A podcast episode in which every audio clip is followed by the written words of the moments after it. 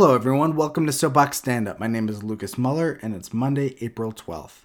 Soapbox Stand Up is a weekly podcast designed to bring you all the major news, club updates, player signings and rumors, scorelines, preview upcoming matches for Real Salt Lake, all within a 15 minute episode delivered to your podcast app every Monday morning.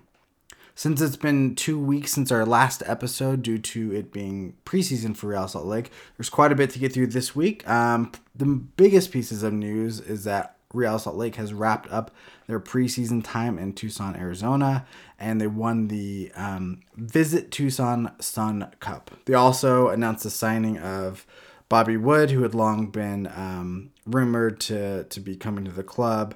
This is far and away one of the biggest signings in club history. Bobby Wood um, has been a was a real regular um, under Klinsmann and has a lot of games with the national team.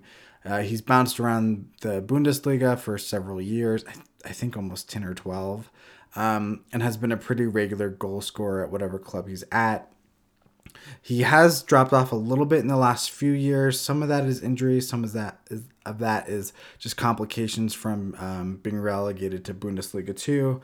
But however you slice it, this is a big, big signing for Real Salt Lake. Um, I know some player, some fans question if this is really um, that big of a deal. The way I've looked at it is, if LA Galaxy signed Bobby Wood, I'd be like, oh, that's a big get for them.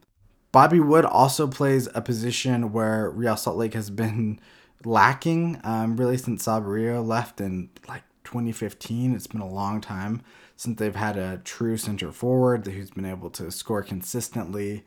This to me is a really great move. Um, I think Bobby Wood's career in Germany is not what he wants it to be now, coming to Major League Soccer. Um, isn't as competitive as the Bundesliga, maybe even Bundesliga 2, but he's still a player that has a lot of potential. I think he's 28 or 29, so um, certainly a player to watch, although he will not be here until July. Um, he's going to finish out the season with his current club and then he will um, come to the states. He also uh, he and his wife are expecting, I believe, their first child, uh, and RSL agreed to to let them have the baby in Germany before you know having to come over for the MLS season. Now, a few pieces of non RSL news before we jump into the results of the Sun Cup. Um, first off, Lo LaBonta, former Utah Royals FC midfielder, did an interview with Sam's Army podcast. Um, she talked quite a bit about the culture of the team. Um, she had some positives to say, uh, specifically around the culture between teammates, but had a lot of negatives to say um, about the objectification that went on from um, higher ups within the club of the female athletes to, um, she said, their last coach uh, created a toxic environment. Um, if you want to read some of those key quotes, you can find them in RSL Soapbox or you can also um, listen to the podcast through Sam's Army. Now, uh, another interesting piece of Utah Royals news that came up recently is the 2021 Utah Royals away jersey um, mock ups were released by a designer with the club. Um, Tyler Gibbons, uh, who is, I believe, the creative director, uh, is his title. Um, uh, tweeted them at me. Um, you can find them on my timeline. Super fascinating. There's eight eight different mock-ups. Um, so they hadn't been finalized yet, but some really cool away jerseys. Um, most of them had gold shorts with like a beehive or just different designs through a mostly white jersey. Super super cool and honestly kind of sad to see as as the uh, 2021 NWSL Challenge Cup has has started over the last weekend to now see um, kind of what could have been with the Royals jerseys. It's a little tough to swallow, but also that design team is so talented and it's fun to see what they what they had come up with on the uh, MLS front, um, they have announced that they are going to be involved in FIFA's concussion substitute pilot program. Um, concussions have been a major issue, really, in the sport for probably all of time, but um, have become much more highlighted in the last several years. So MLS will have um, three different uh, types of substitutions available each game now. One is a normal substitution, so they're allowed five subs throughout a game. that can be made at three separate opportunities. And then concussion substitutions, where they can make up to two additional uh, concussion substitutions during uh, instances of suspected uh, concussion. So if you think that a player might have had a head injury, rather than just having to either play a man down or play with a player that may be injured, there's now actually some some things in place that could protect those players. I think this is a incredible step by the league, by the by FIFA to protect players and protect their well-being. So I think that's really great. Um, the third, and this is kind of an interesting option, is if a team does use a concussion substitution, the opposing team will receive an additional substitute that they can use um, after they've used all their five regular subs throughout the game. So yeah, very excited about that. I think that is a good step in the way of player safety. Um, some Monarchs news now. Uh, they released their new 2021 home and away jerseys. Both are pretty reminiscent of what we saw last season, but definitely uh, refresh. And what I like about these is it feels like the Monarchs are creating their own identity, their own branding, kind of within the RSL space. It all fits and it um, connects, but it's sort of their own thing. So go check those out. They're they're on the website. Um, they're on the Monarchs Twitter. Uh, very cool stuff. Um, another piece of Monarchs news is they released their 2021 um, schedule. So that is exciting to see. What's really fascinating about this year's USL Championship is that it's broken into divisions. So the Monarchs are in the Mountain Division along um, Austin Bold, Colorado Spring Switchback, El Paso Locomotive, um, and New Mexico United, uh, as well as Rio Grande Valley FC and San Antonio FC.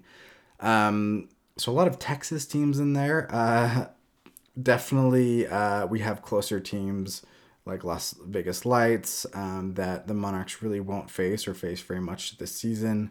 Um, so basically, this um, these divisions mean each team will play each other team four times, two home, two away, um, and I think that's to help limit travel. Uh, so that's a that's probably good, especially as COVID is still a concern.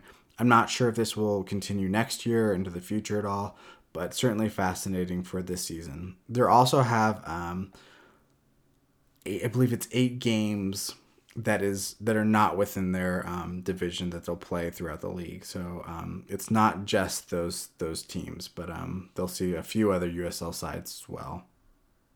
The Monarchs games will be available to stream on the KSL TV app. They're also available through ESPN, primarily in ESPN Plus.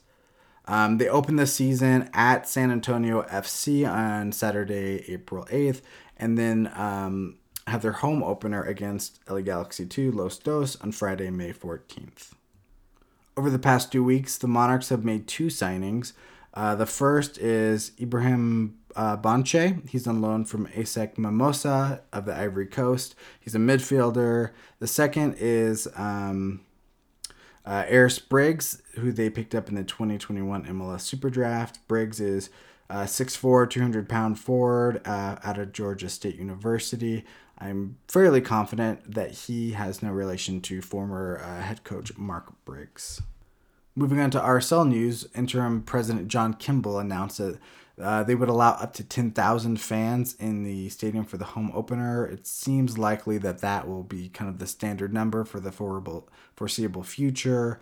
Um, in 2020, when fans were allowed at Rio Tinto Stadium, that number was generally capped at 5,000. So this is a significant uptick um, as, as COVID numbers are decreasing. Um, it seems like they feel that this is something they can do safely. Um, what's interesting is I, masks are required in your seat at all times, so you can't eat or drink and you cannot remove your mask, which feels like a good and safe step. As you may know, the Vancouver Whitecaps will be playing their games at Rio Tinto Stadium this, uh, at least the start of this season, until um, things with uh, international travel is are back to normal. Um, it sounds like they will not be allowing fans at Rio Tinto Stadium.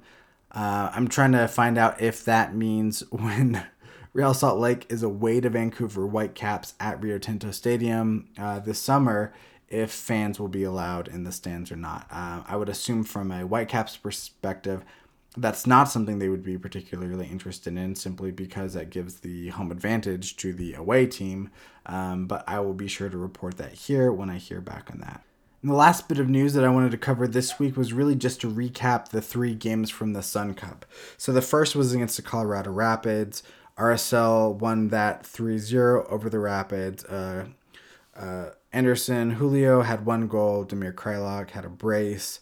Um, a clean sheet was great. Um, the Rapids did not look particularly good, but RSL certainly dealt with it well. And um, of the two games that we could watch, that looked to be RSL's strongest performance. Uh, their next game was on Wednesday, April 7th against Phoenix Rising. Um, this game was not televised or streamed, so unless you're in the stands, you couldn't watch it. Um, I did have a friend there. He said uh, RSL looked pretty good. Um, and from the highlight video that uh, the team put out, RSL looked decent. They created some good chances, including hitting the crossbar, but they did only score one goal. They won it 1 0. Um, so it's good to get a clean sheet again.